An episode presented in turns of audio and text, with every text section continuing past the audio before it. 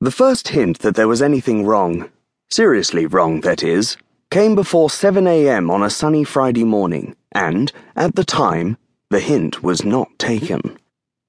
At 6.50 precisely, the milk float belonging to Amalgamated Dairies drew up outside Briardale in Byron Avenue, Richmond, and one of the company's most reliable drivers, a Mr. Meehan, got down with Briardale's regular two pints and a carton of orange juice held ready in his hand.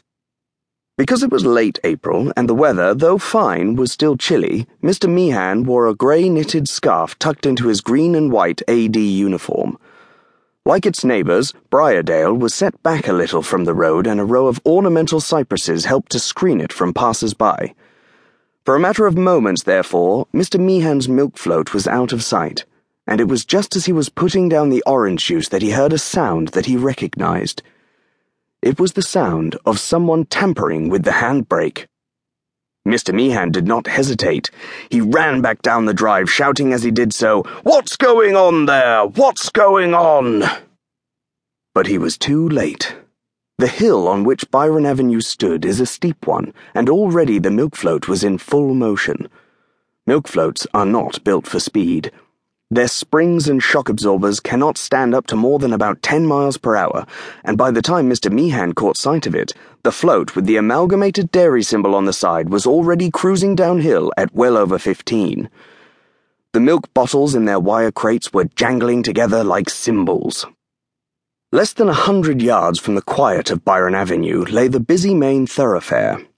In his mind's eye, Mr. Meehan could see the impending disaster the impact with some passing bus or lorry, the shattered glass, the build up collisions with oncoming traffic, the arrival of the ambulance, the police car, even possibly the fire engine. Heroically, he started in pursuit. But he was not in condition, and it was soon obvious that the milk float was outdistancing him. Not that he need have bothered. The area gas board was once more relaying one of its main conduits down the whole length of Byron Avenue. A row of little yellow flags fluttered there, with red warning lamps strung along wires as for a garden party. The milk float hit the first of the yellow flags and then went down the line, demolishing the flags and the red lamps one after another like a bulldozer. Then the milk float hit the gas board's portable compressor unit. The compressor unit was more massively built than the milk float. It was battleship strong.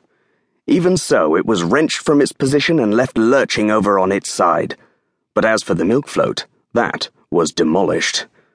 Bottles, cartons, eggs in boxes, tubs of yogurt, and packs of butter were scattered across the roadway. What was left of the milk float came to rest upside down, its wheels still spinning.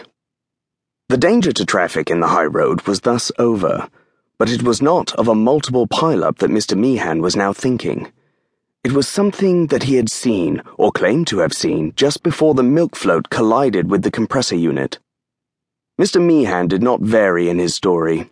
Over and over again, he repeated it to the police inspector, the dairy's own divisional superintendent, and the insurance assessor.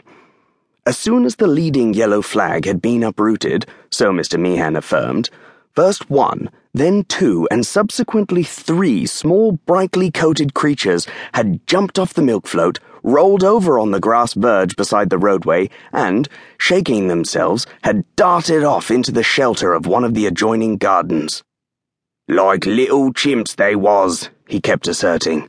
Like those bloody little chimps on the TV. It was then only as an afterthought that it had come to him. And they was whistling, he said Little bursts of it, all three of them, and you could still hear them even when they was out of sight. Less than a week later, on May Day to be exact, a second, strange, unrelated incident occurred. Unrelated at the time, that is. It took place in Regent's Park in the gardens of the London Zoo. The aquarium beneath the Mappin Terraces was the scene of the occurrence. At 6:30, when the gardens closed, everything was as quiet and orderly as usual. The aquarium was already shut. Only the green accommodation lights over the doorways had been left on.